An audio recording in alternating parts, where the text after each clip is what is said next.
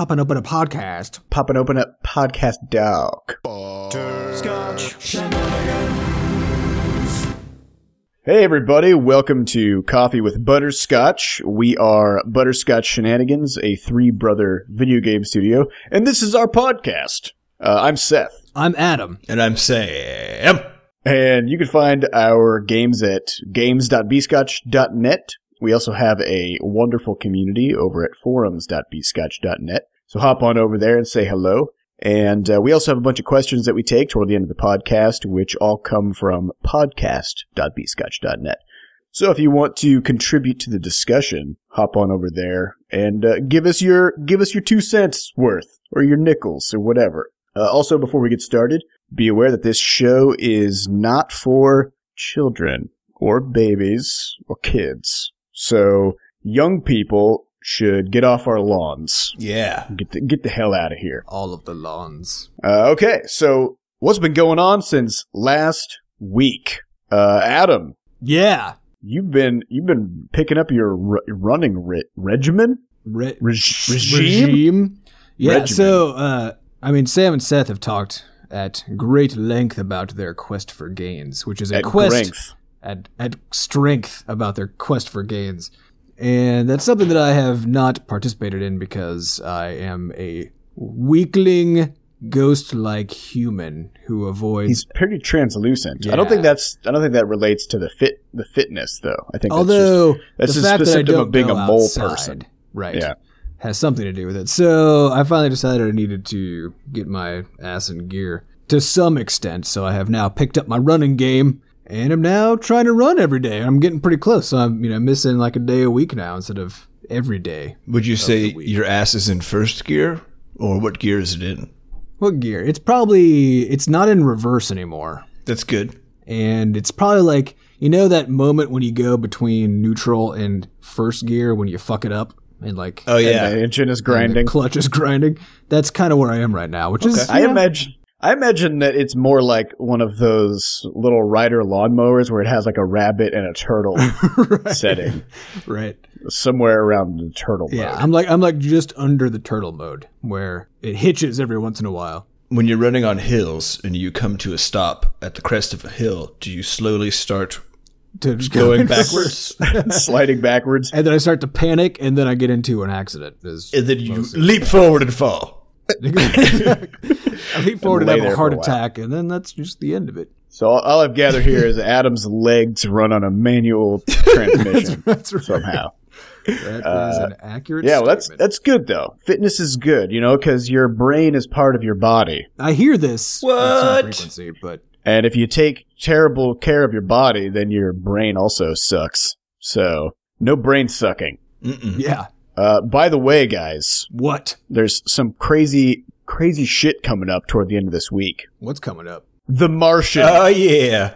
Fuck yeah. For those of you guys who don't know about The Martian, uh, it's you'll a learn book. about it. Yeah, it's a book that was written by a gentleman. I assume he's a gentleman uh, named Andy Weir, Yes. and It has it's a sort of like mark a at the end of it as well. yeah, Andy. Weird?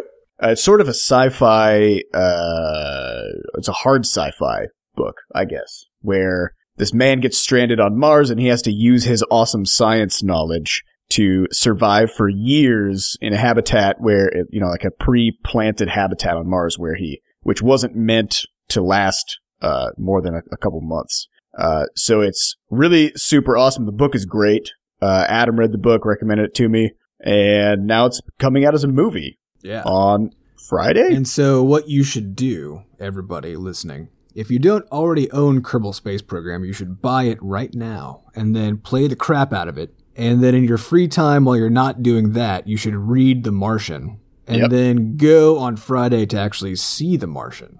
And then you'll have everything you need to be mentally prepared for the and if you experience. yeah, and if you finish all those things, go ahead and uh, catch up on all the news about the water that was just found on Mars. Oh, shit, That's yeah, that's a big deal. Um, Mars is is slightly more moist than previously thought. So I guess that means that there are aliens on Mars. Yes. Probably. Well, the, the report that I read said that the water is super salty. It's like, it's more like Mars tears about the fact that there's no life on it than it is Maybe. water. Is it more salt than water? Yes. Okay. I still think though something could live in it. It could be. I mean, there there are kind of there are weird bacteria that can live basically just in slightly moist salt. So probably on Mars, you know, why not? I think what we're going to find is that there's life on probably damn near every planet that has water. Mm-hmm. Uh, maybe I don't know. Maybe. but the- I don't know. But I guess I guess it's in a spot where the little rover as a curiosity that's there right now can't get over to it because it's on a super steep area. Well, they also they don't want to get over to it. yeah, because they'll they'll infect it with Yeah. Earth diseases. Well, they're not planning to bring it. Oh, I see. Because they didn't they didn't clean room it enough or Apparently something. they don't. Yeah, they don't uh, because you have to actually bake a drone if you want to make it completely sterile. And doing the baking process obviously requires you to, to blast it with a ton of heat for a very long period of time, and so it has to be built completely differently if you're going to do that. And so none of the rovers that have been sent over since I think like the first one uh, were actually baked and sterilized. Yeah, So we've just been seeding life onto Mars. probably on accident. And Oh, actually, man. what about there was that one probe that went to Mars that uh, they had a, they had a wrong feet to meters calculation or something. Oh, yeah, That just hit it. It just yeah buried itself. That thing must have then sent a huge plume of of bacteria covered dust all over the planet. That's all they probably. did. Uh, although I'm pretty skeptical about this because if we are actually seeding Mars with bacteria, how come there's not monkeys there? Boom, checkmate. Ha! Check that atheists. evolution. I don't know, but I hate monkeys, so it's okay. yeah. Well, obviously evolution is a lie because there's no monkeys. Okay, so Scatter Jam coming up. Uh, we talked about this last podcast. The Scatter Jam is a game jam that is uh, sponsored here in St. Louis. It's a 48 hour event and we're going to be there. It's next Friday, October 9th. Well, Seth is going to be there by Yeah. himself. We're going to be participating. I'm going to be the only butterscotch who is attending physically uh, the event.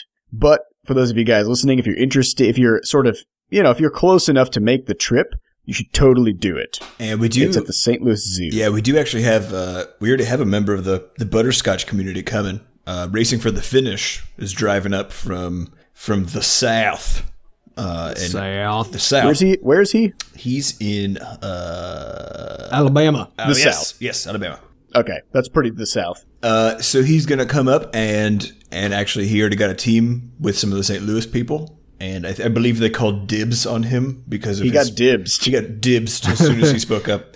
Um, so he will be there. So we're already going to have a little tiny, a little tiny butterscotch contingent uh, at the jam. So if you're around, definitely come up for that because it's a lot of fun. Yeah, we we want to get more community members in in it. Definitely. And if you're trying to, if, you, if you're going to come up by yourself, then you should look into the Facebook group to try to find some, try to match up with uh, with a team here before you actually get here. That's the STL Game Dev Co-op Facebook Yep. group. And there's also uh, stlscatterjam.com. That's the website where it is. So once you get with a team, then you can sign up with your team uh, at that website. So True uh, fact. come, come make games with us. It's going to be awesome. And if you don't come, you know, we'll be super sad, but uh, we'll still make a game that you can play afterwards. Hopefully, unless everything goes horribly wrong. Which, you know, it's a game jam. So Sometimes Yeah, it will. can. sometimes shit goes down. and Yeah. Worst case scenario, we'll everyone. probably have a completed game that is just terrible, yes. but it'll still probably be a completed game. Almost definitely. Uh, what else is happening? What else has been going on in life? Uh, we've been Uh, playing some some game. yes, uh, Adam's Fallout shelter is. Oh yeah, my my. So we talked about this. Uh, well, I don't even know a while ago. Many moons ago. many moons ago. Fallout Shelter is the the mobile uh, Bethesda game where you get to manage a shelter, you know, a nuclear fallout shelter. And as I said at that time, and my opinion has not changed, the game basically uh, nothing new or interesting happens in the game after your first 15 minutes of gameplay. Oh. Uh, but it's just one of the it's one of those slow time games, right, where things just level up after a day. Does your first 15 minutes of gameplay take a week?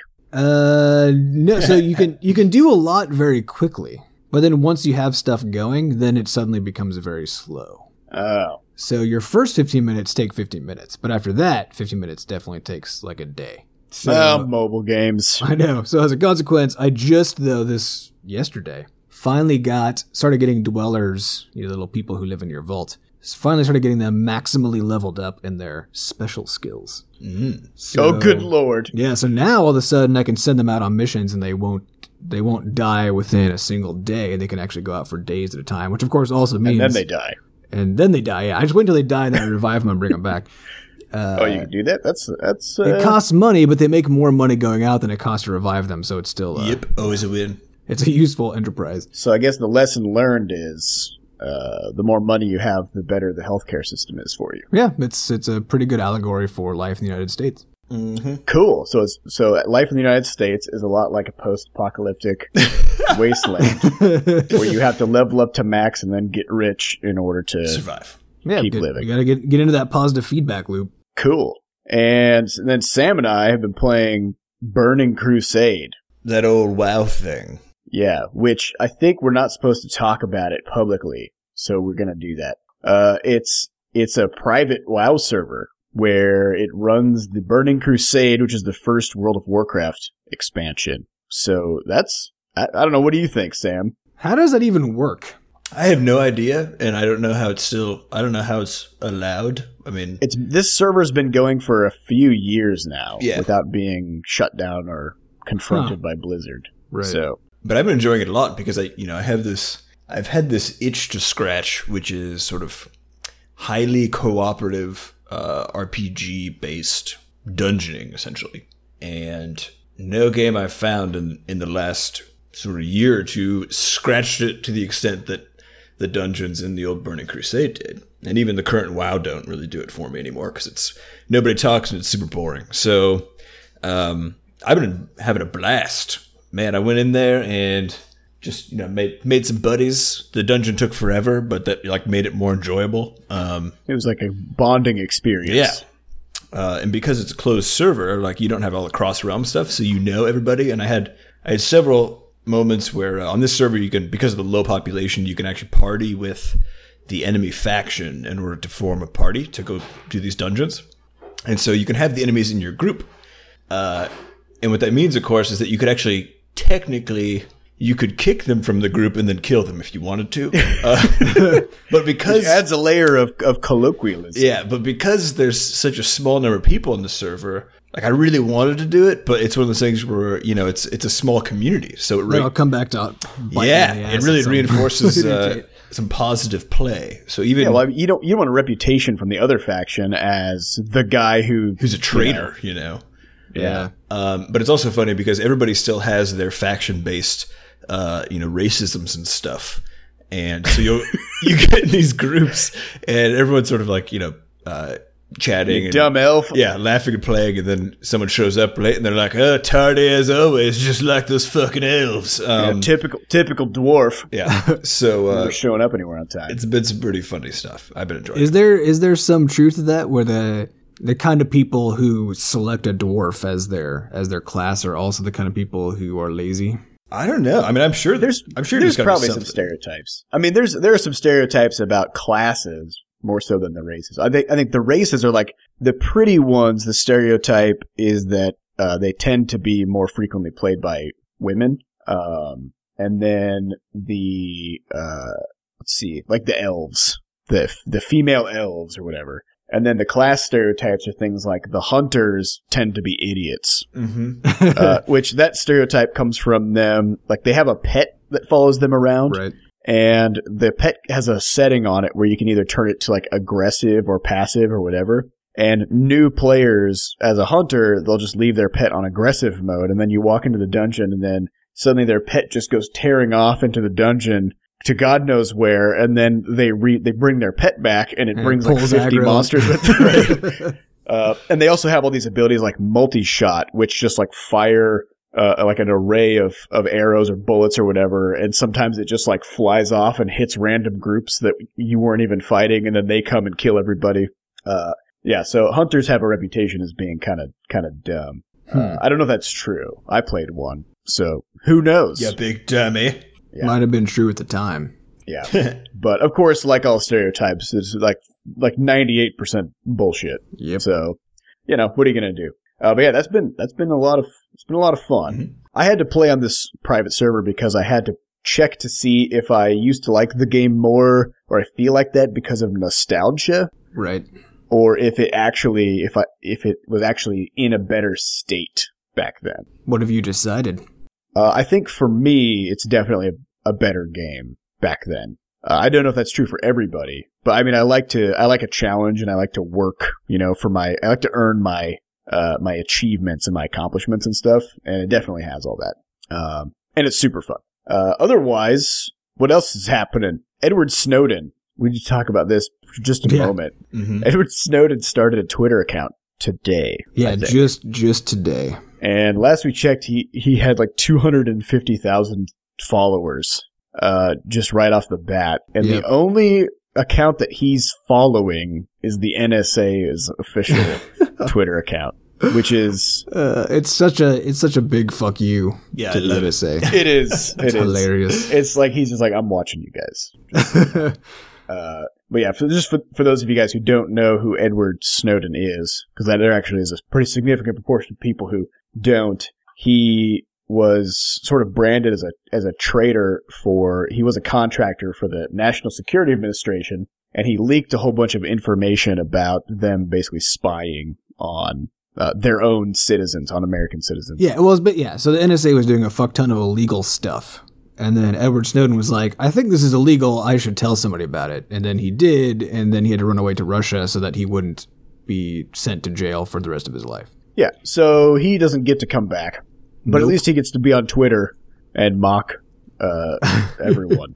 I, So- I was actually I was really amused by that, but I was I was maybe even more amused that the NSA has a Twitter account because Yeah. they literally they they they watch all of the traffic that exists in the United States. So they like they're already following every human. They're following. Yeah, I was I was hoping that when I opened up the Twitter uh, account for the NSA, it would just say following, and then it would have like like everyone or something. yeah. like seven billion people or something. Uh, Because you know it's. But yeah, it's probably just for them to. God, I don't know. I don't know why. I don't. I can't conceivably imagine why the NSA would have a Twitter. well, account. it's it's like anything else, right? They want to try to put some sort of positive, positive uh, front-facing image out, but um, I Yeah, just I I don't don't, think they have one of those, so it just doesn't. yeah, you can't you can't tweet your way out of out of what they're what they've got themselves into. Yeah, Um, but yeah, is a so the past the past week, then, uh, other than you know just kind of general general life news and stuff, we've been you know we've been jamming on Crashlands, which is coming swimmingly. Mm-hmm. yep, it Uh, is. Adam, yeah, so Adam and Sam have been working on the bog and the tundra story through the Crashlands creator. So well, what's go- Sam what's has been going on mostly that? working on bosses. Bosses. Yeah, Bowses. Yeah, I got uh, one. We're just codenaming the Trickster for now. Uh, that's basically going to be a bullet hell boss fight. Uh, so prepare your your fingers for some frantic tapping during that. And then the one I just uh, started working on today is called Tuma. Tuma. Tuma. This is my way of, I guess, letting everybody murder cancer. So Tuma is Yeah, this is the big fuck you to cancer. yeah, it's a big uh, tumor-like boss. Well, this whole game is really, but this one is a particularly This one's a little more on the nose. transparent Yeah, one. a little more obvious. um, so he's gonna be really fun. So I just finished him, and I believe uh, Adam said that thing is what wonderfully disgusting or grossly wonderful, grunderful. I don't know. There was some grunderful or some Uh, I word can't remember combination anymore. uh, that was like that. So um, it's gonna be a It's- lot of fun, and I'll be finishing. That I'm not sure day. if it's the grossest thing you ever made, I don't think it's the gross. It certainly is gross. it's, but it's very gross. And I'm also so another cool kind of thing that we're doing with this particular boss with the with the tumor boss is it, it by itself doesn't actually do a whole lot. It's like a stationary thing and it keeps it keeps summoning all these disgusting minions that you have to try to deal with. Uh, so and then it'll do all kinds of things like if you get caught by these minions, you can get stunned or frozen or poisoned or whatever. Uh, so it has a lot of things that sort of mess with you as a character and all throughout it is healing itself slowly. It just slowly regenerates health forever. So you have to try to deal with the minions quickly and and dodge stuff while you know chipping away at its health. Because if you step away from it for too long, uh, then it'll it'll bring itself right back again. Do any of its minions just like hide out somewhere? And if you don't, if you kill the main boss but not its minion, will its minion just grow back into the boss again? that would be too too horrible. I think. Yeah, we're not we're not going a, I a don't want a direct real life- cancer uh, comparison, but It's supposed to be. that's that almost sounds like an entirely separate game. yeah, it must be killable because Ooh, that's what it does is. sound like that. yeah. Yeah, so that so that's pretty pretty freaking sweet. Yes, it'll be a lot of fun. And uh, Seth, what have you been working on on Crashlands? I don't even know. I've been I've been doing all kinds of technical stuff. Oh yeah, trying to get the map better and all Yeah, sorts of- fixing the last of the weird complications that exist. Yeah, there's there's a just a smattering of things that we want to make sure are just really in a good spot before we start beta, um, including some kind of weird stuff like uh, like when you use the Crashlands creator, you have the option to publish things to a beta channel so you can test them or publish them for release for general public consumption. And uh, we we just needed to get that set up properly so that we can actually you know manage those two separate channels. And so that's something that we worked on today. And that way we can make changes to the game, test them out, make sure that they're good before everybody plays them in the beta. and everybody else will be able to do that too once we publish the Crashlands creator. Yeah, and then we're adding the ability for, for people to be listed as testers on a campaign. So you can recruit people to help you develop a campaign by giving you feedback and, and playing it and being testers for you without them actually being an author of the campaign and then being able to make changes themselves. So lots and lots of good, good stuff. Uh, but it's just been, you know, it hasn't been a ton of game content kinds of things. Uh, True. but it all, it has to be done. So it is. But then starting, I think tomorrow, I get to start working on all these bosses that Sam has been Yeah. has been working on. Yeah, so the all the bog bosses will be done either tonight or tomorrow morning. Uh, and then it's Tundra, the three Tundra bosses, and then all of the art for the game is done. And then the game's done. And then and then Ish. Seth doesn't have to plug it in. It's just magic, and they're it. Yeah, but seriously, we are we are six six bosses away from uh from beta. Well, we're only four bosses away. Well, art-wise. six bosses away and uh, rewriting of the and a Bog bog and and tundra, Tundra story. story. Yeah. Uh, but yeah, game content wise, we are almost there. Oh, Seth, why don't you uh, why don't you tell us about what your your friend who came to visit had to say? Yes. So I have a my best friend from high school slash college. We went to the same college. Uh, he and his wife came and visited this weekend, and uh, as as kind of happens, I think with you know college friends, whatever, we we don't talk that often. Maybe every few months or so, we just chat on the phone. Uh, so he hasn't really been kept too apprised of what it is that we've been working on with Crashlands.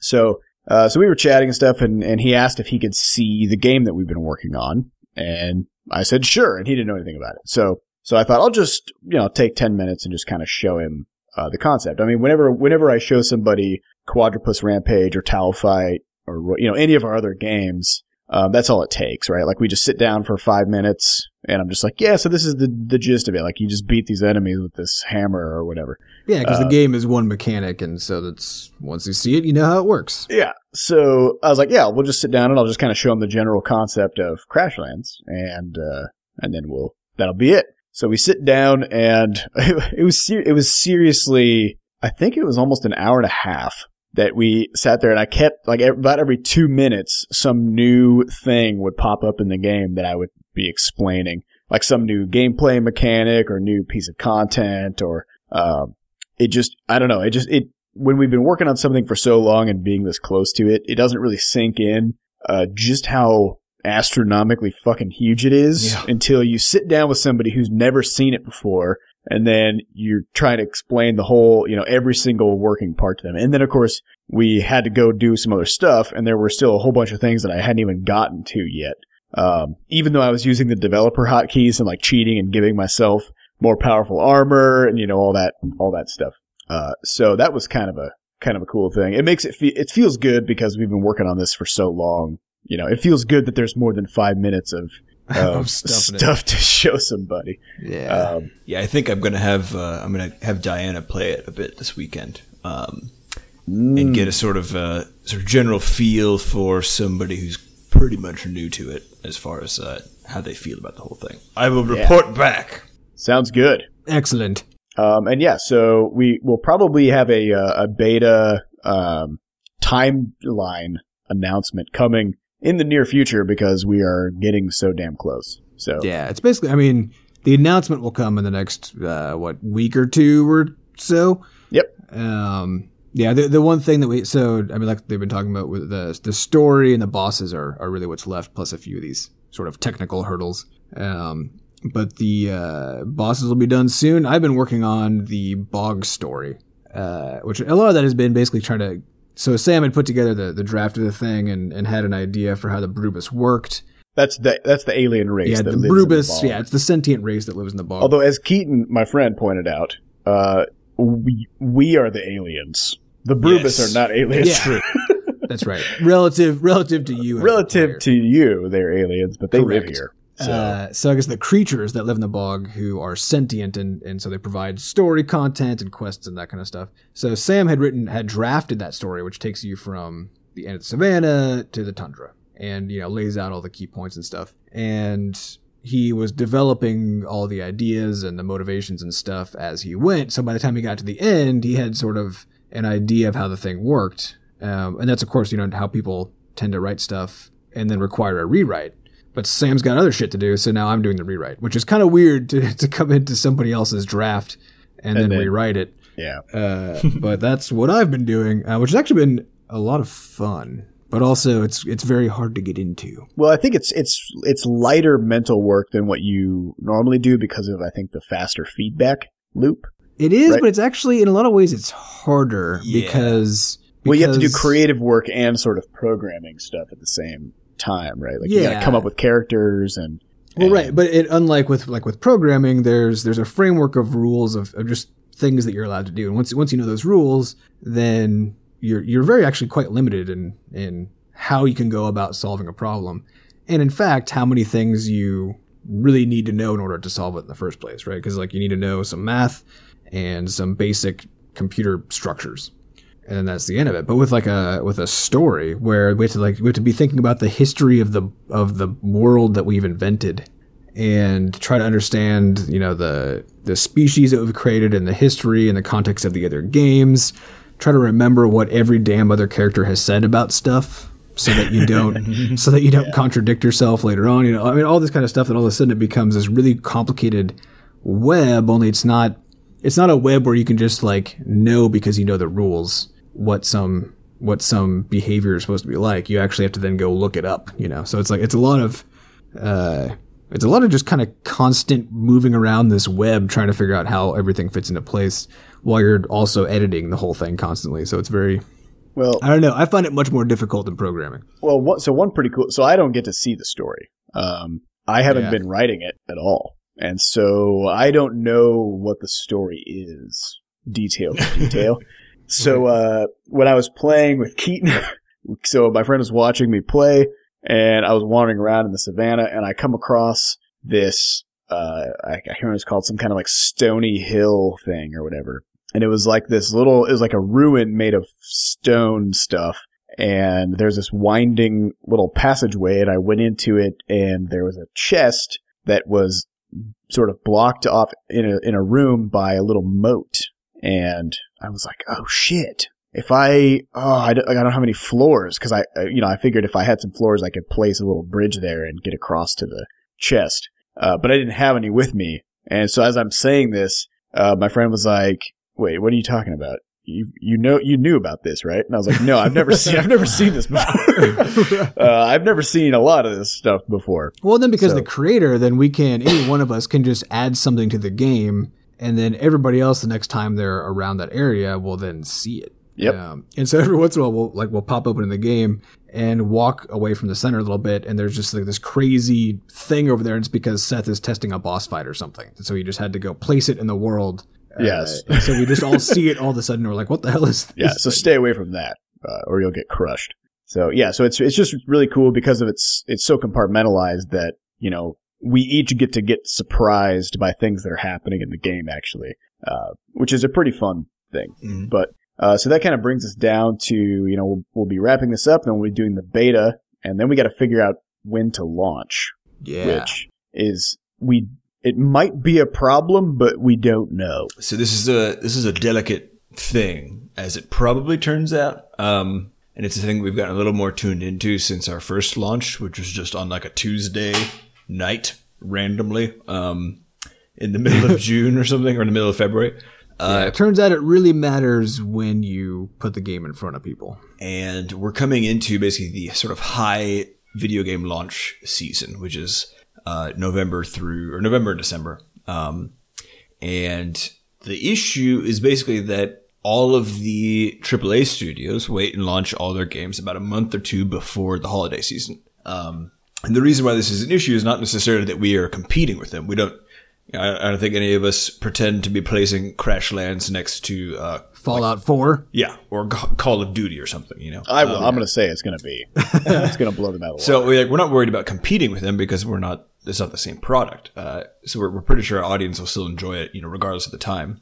But the issue is actually um, one of distribution, which is that there's only a certain number of these sort of feature spots available. And if all of the big guys are launching, the big guys are the ones that are going to get the feature spots.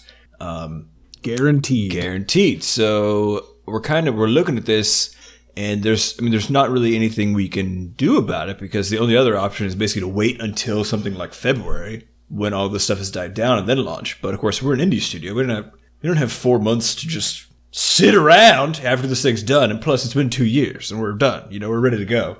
Yeah. Um, so we're going to try to make the best of it, I think, and then figure out a strategy to, you know, make the game very shareable so that people can, you know, word of mouth it for us as well in case. Yeah, I mean, we'll need to find a we'll need to find a time when somehow, even though we're entering the the most competitive season, we're going to need to find a, a time where other people aren't really launching very much stuff. Yeah, so it's basically uh, be once the game is done, we're gonna have to look ahead, uh, you know, in the weeks the weeks following and just try to find whatever week seems to be the some sort of sweet one. Spot. And the problem, of course, right. is that people, some people don't don't announce their launch dates until uh, a week before, and so we could yeah, pick one that looks relatively free and then have True. Something else arrive on. But it is the case that AAA studios, you, you tend to know the launch dates of all those things. That's true. So they do. We'll, we'll know we'll know about the really big ones that we're competing against. Um, and and it's the, the sort of the common wisdom uh, for indies is that this is a terrible time to launch. So supposedly there will also be less competition with indies at the same time. I don't know yep. if any of that's true. I'm actually I downloaded a bunch of data earlier today from Steam Spy. Hmm. and am in the process of, of cleaning it up so that we can do some statistics and to actually find out if if a game claims to be an indie game versus games that come from from AAA publishers. Is there actually a, so? First of all, is there a is difference there a in when things dip? are launched? Is that your question? Yeah. Is, is it really true that most AAA games are launched in you know the end of the year? I yeah, think it probably is. And there's then, other considerations too, because because you can end up with a self fulfilling prophecy on this, right? Yeah. So if if you are a, an indie studio who makes a game and you're serious about launching it, um, then you're going to try to figure out what the best launch strategy is. And if you believe the conventional wisdom, oh yeah, yeah, no. So it's it's not a question. So so there are a few things just to see if indies believe it, right? Because there there are many many indie games who can actually look at the distribution of, of when they launch over the year. Well, no. So, so all, all I was saying was, you know, if if you as a as a studio you put a lot of resources and time and you made a good game and you're taking the launch seriously and you believe the hype about whether you should launch in the fall or not, you know, uh, then you're going to not launch it in the fall. True right? fact. Which means, which means you're going to end up with a, with games that are better or, you know, uh, have been made to a higher quality are just not going to launch in the fall, which means that the games that do launch in the fall are going to have lower sales because they're just not as good. Well, so that's an interesting hypothesis, and fortunately, we can test it using statistics. Let's do it. so, but yeah, I mean, I've got the data, um, and and yeah, I mean, you're absolutely right. It's it's a, there's a lot of confounding factors because even if it is true, which is the first thing that I want to find out, right? Uh, even if it is true that indie games launched at the end of the year underperform relative to indie games launched at other parts of the year, then as Seth just said, there's a perfectly good explanation for that uh, coming from a self fulfilling prophecy because that's actually the explanation probably for all kinds of stuff. Um, but who knows? So I'm actually I'm really excited about seeing what it looks like. Uh, which probably then we'll just give you an update next week and say what we found out. Mm-hmm. Yeah, but it it kind of comes back to our general philosophy as a studio, which is don't listen to people. no, everybody's saying this, but we need to we need to actually check the data. Yeah, well, it's one of those it's one of those things. I was uh, this is the conventional wisdom. I was googling around today to try to figure out where it comes from and to see if there was anybody who actually you know buckled down and and came up with actual statistics on it because you know there's there's enough data around that you could do it, and I couldn't find anything. Yeah, Nobody- nobody's you actually see a lot of tested it. opinions about it, but no numbers. Yeah, and it, and it looks like there are a few and, and, and very well written and well reasoned articles uh, out there about this idea, claiming that that this launch window uh, will dramatically impact your your success rate and all that kind of stuff. And it may very well be true, but it just turns out that it's it's only based on what you know the the sort of loose or or I guess reasonable logic with reasonable assumptions, but none of it has been tested. Well, yeah, it's and it's also it's not directly testable. You know, you Right. can't launch the same game in two different launch windows and see Yeah. how it does. You know, it just You can each, experiment. each This'll- game is unique. It'll just be a field distribution analysis. Yep.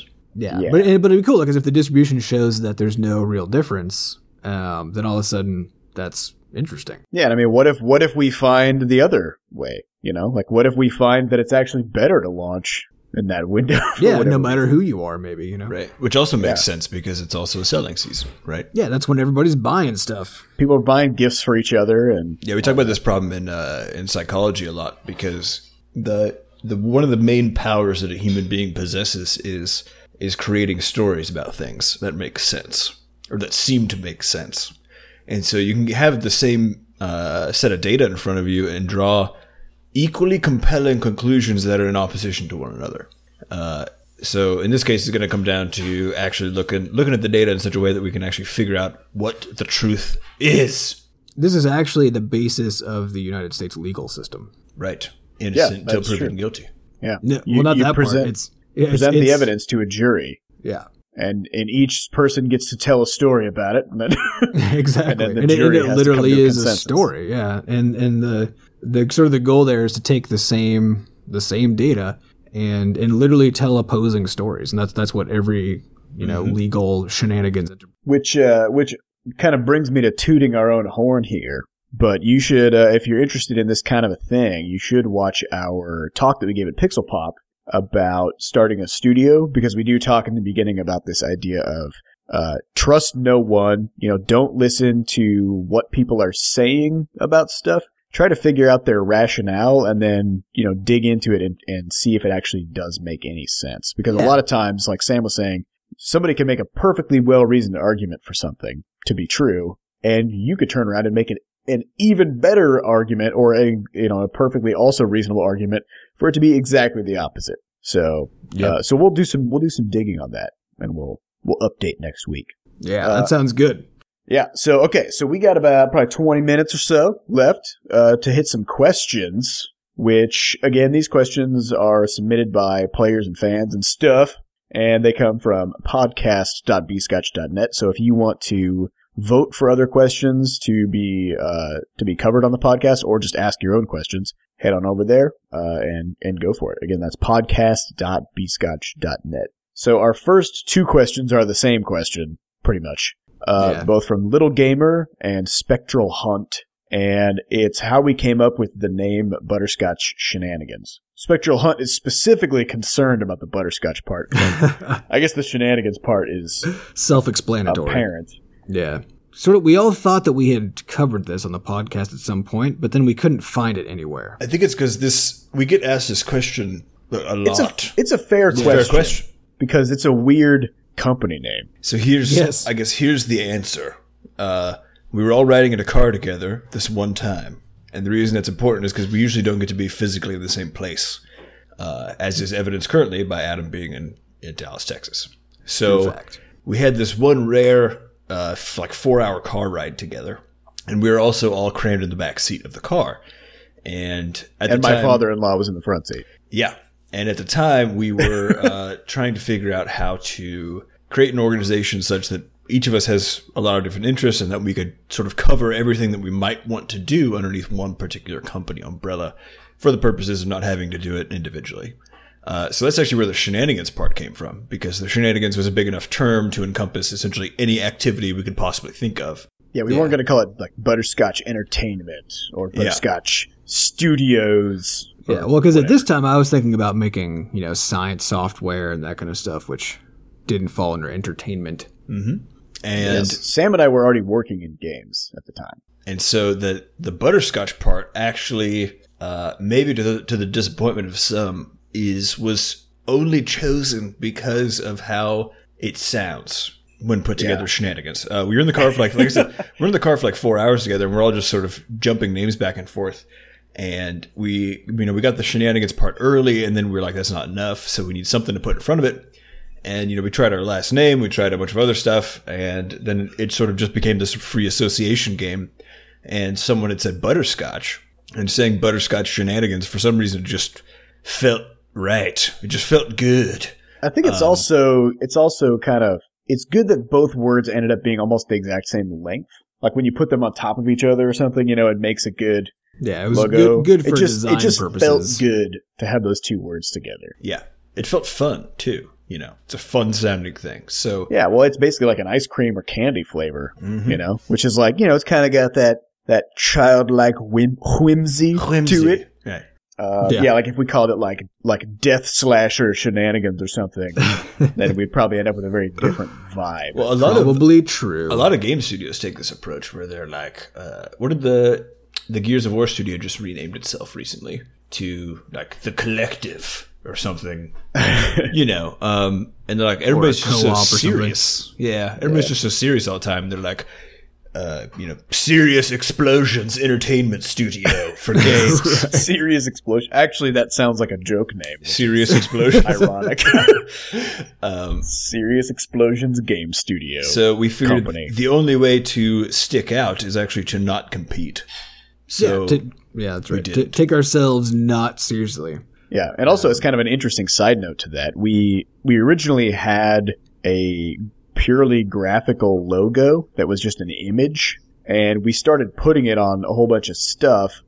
But and we and we had then we had the word butterscotch shenanigans super tiny underneath it. And uh, we got so many more comments about the name of the company than we did about the logo, the Yeah. graphical logo, that we just decided to drop the graphic entirely and just just put the name on everything. Um, so I mean, it works though. I mean, I walk we walk around with our butterscotch shenanigans shirts, and you know, if I go to the grocery store, if I'm going through the line at the airport, you know, whatever, somebody asks me what it means. Yeah, every I mean, every single time because it's just such a crazy combination of words that, uh, and it's like a black shirt with these bright, vibrant colors on it. You know, uh, it's just a very friendly thing. Well, it's very friendly, and there's just no way to know what it is. Yes. which you you So- think would be a downside, but No, yeah, you- apparently you it's all positive. Yeah. Yeah, and on and the other plus is that the the company name is so long, and our email address addresses use the whole company name that people who are incapable of spelling can't email us. right. It's a great filter. Which does it's sort of a help it's a little test, a little spelling test. Well, but there's also the, the to us. searchability, right? Is we want to, we always want to make sure that things that we produce are unique enough, but still things that you can kind of remember that that we get sort of automatic high search rankings just because of that. Yeah, and I think Which works if you pretty well. I think if you if you search for butterscotch on Google, I think we're on. Are we on page two now? Uh, I'm gonna try it. Let's do it. Butterscotch. See what we get. Butterscotch. Uh, let's Google see. butterscotch. Oh no, we're on the front page. Out Yeah, of we're just like- out of 9.8 million butterscotch articles, we are in the top what 10 results. Yeah. Uh, so that's pretty. That's pretty cool. Yeah, so pretty pretty soon people will forget about the flavor and Yeah. just start associating. Well, it the, I mean, the other interesting. I mean, that's actually why we changed. We talked about it a couple weeks ago. I think we changed the name of the villain in Crashlands from Q, the single letter Q, to Hewgodooko because Yes. that literally does not exist in the entire universe. And so Yep. now, if somebody searches for it, they're going to find our, our villain. And now, if you search for Hewgodooko, you only find stuff about Crashlands. So we are in good shape. It's all about that. It's all about that goog. Yeah, we do have one problem though, What's that? which is that Crashlands. If you if you Google it, Oh yeah, you uh, do see airplanes crashing. You see- all, all of the news articles. So like the top the top result is is our game because Crashlands is a single word is not a thing that's being used for uh, anything popular right now. So so you do find us at the top, which is great. But and at least in, on on Google search, you know they have the top result and they have news related to your search term right below that, and all of the news articles are are plane crash. Pretty horrifying. Yeah, I mean, it it definitely comes and it comes and goes because plane crashes aren't actually all that common, and most of the ones that do happen are little tiny ones and nobody gets really hurt and everything else. This kind of Uh, this kind of makes but- me think about the what was that game Spider? This game called Spider Was it just called Spider? uh, by isn't that right, Sam? I have no idea what you're talking about. The game by Ti- Tiger Style, I think. No, Uh, it's a game- It's not called Spider. It's called. Uh, it's got some long name. Oh, okay. It's got a long name. That would be a rough rough game title, hard to market. Yeah. People Google it, Yeah. and they just have to look at pictures of spiders. Well, so yeah, I mean, an example of a terrible name choice that we made would be Roid Rage. Yes. Yeah. The game Roid Rage, because that's Because such then a you just common get a bunch term. of people pumping steroids. Yeah, exactly. Uh, but you know, yeah. learn from our mistakes. So name names matter. Uh, but so far, Butterscotch Shenanigans has been has been a good a good one for us. We also just set in a trademark for that. So we'll Oh, have a yeah. little we'll have a little TM or a little R or whatever the I don't know how it works. I'm not. I think, a I lawyer. think uh, actually, yeah. What is the It's a legal what is rune. It protects us. I think TM is like you've you've submitted your trademark stuff or something, and then the R is like it's officially registered. I don't. So it's it's kind of like patent pending versus putting the actual I patent. number guess on it. I made that up. I don't. I have no clue. I'm just guessing. I'm throwing darts here in the dirt. Uh, all right. So, uh, little gamer asked. So he got he got two questions at the top this week. yeah. Uh, so Nice Good, work. good for him or her. Uh, so little gamer asks, is there going to be multiplayer in Crashlands?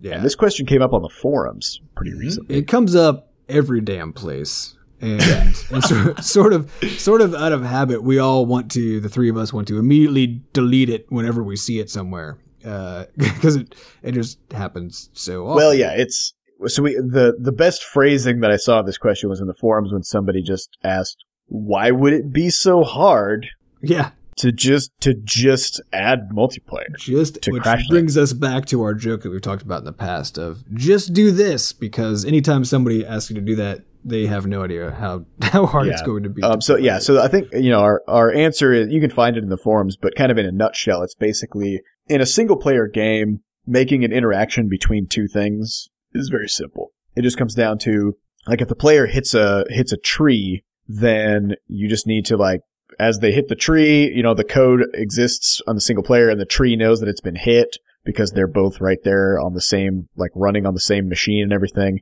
Um, and you that's it. Like it's simple. So you just decrement the tree's HP or whatever you're doing, and no Yep. problem. But as soon as you're doing multiplayer, then you have two separate versions of the game running on two different devices, and they both need to see the same thing.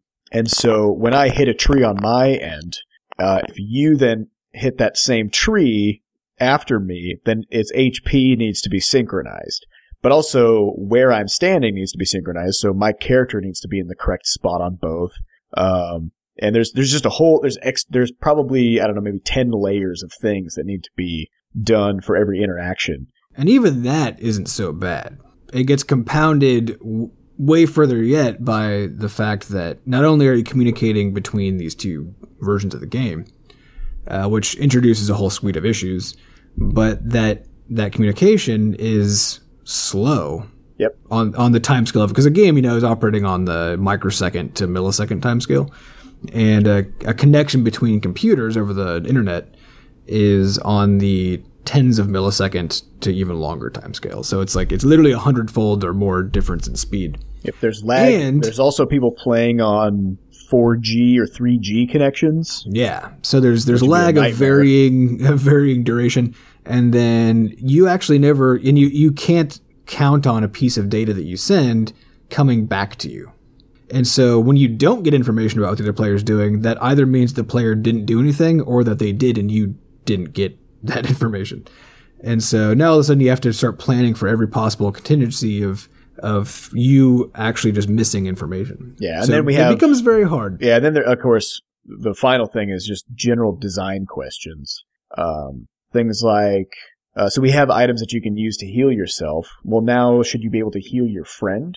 So that means we have to design a new feature for that, you know, to introduce that teamwork element. There's also things like, it's a game about harvesting and collecting things. So if you travel together, uh, you actually sort of reduce the speed at which you pro- can progress through the game because you'll be taking each other's resources from each Yeah, other. Yeah, you're competing with each other. Yeah. Um, and yeah, there's there's a whole just a whole smattering of design problems that get introduced by multiplayer, and also things like Uh, it's also it's a story driven game. There's a big questing system and stuff. Does it? So does everybody have their own quest, or is it like a shared quest line? Uh, yeah, I don't know. It's just there's a there's a whole bunch of stuff. Yeah. So the the short answer then, given all that stuff, is that it would totally be possible to turn Crashlands into a multiplayer game. But doing that, It'd probably take Would- a year.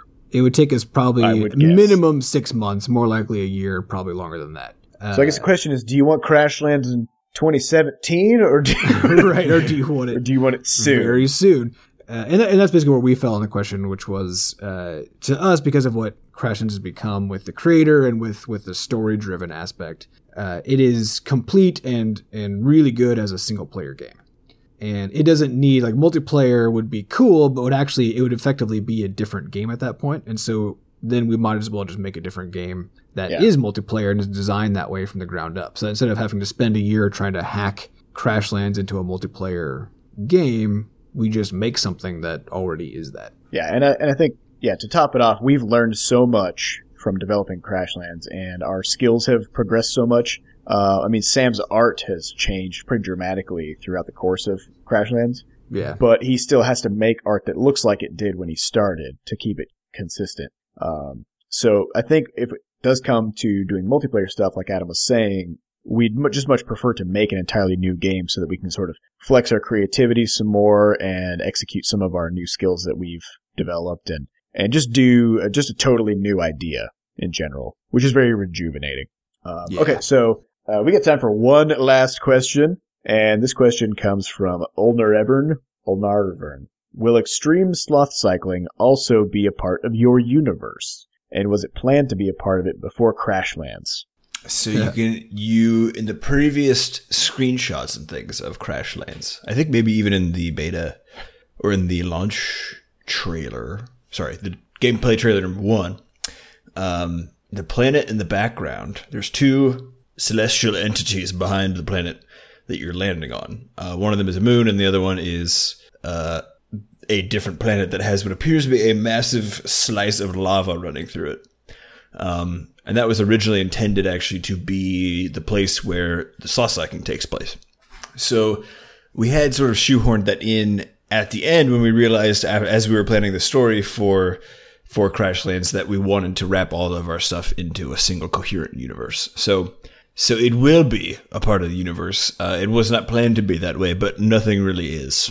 So No. we just make stuff up and then we retcon it viciously back into the actual lore. Yeah. Yeah, and I think it's also the case that uh, extreme sloth cycling it was a very amorphous game concept when back when we were actually working on it. Um, and so it's the extreme sloth cycling that actually ends up getting into your hands as a player whenever that happens uh, is going to be pretty different than what you've seen in our like in our alpha video from back in what was that 2013 It's a while ago. Yeah. yeah uh, Well, two and, and years it'll ago. also, and a lot of those differences will be in making it coherent with the with the universe that we're creating, sort of starting with Crashlands. That where Crashlands ties everything together and and provides a point where we can just integrate all of these stories, so that now when we make new games, we can sort of from the very top make sure that it fits into the universe in a in a way that's that's interesting. Yeah, and artistically, it's going to look so much better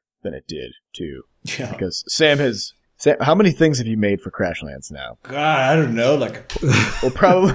a couple thousand at this point. yeah, I think I think right now we have something like 1,500 unique sprites in Crashlands, and each of those, some of them have up to like 30 something sub images, which are different frames of animation and, and things like that. So um, we're talking, I don't know, several thousand unique works of art for Crashlands so far. Yeah, I made a lot of stuff. As you So can imagine, nuts. if you make a few thousand pieces of art, your art improves a little bit. Just a little bit. Little About about by point 0.3. bit. So it's a long road. yeah, so extreme sloth cycling is going to be 0.3 better looking than Crashlands. Mm-hmm. Uh, you could take my word for it because I'm not the one who has to do the art.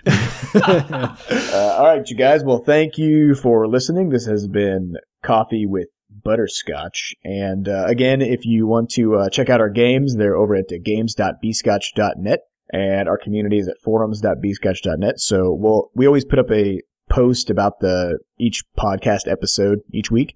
So if you want to discuss any of the stuff that we've talked about here, ask any further questions, uh, hop on over to forums.bscotch.net and say hello.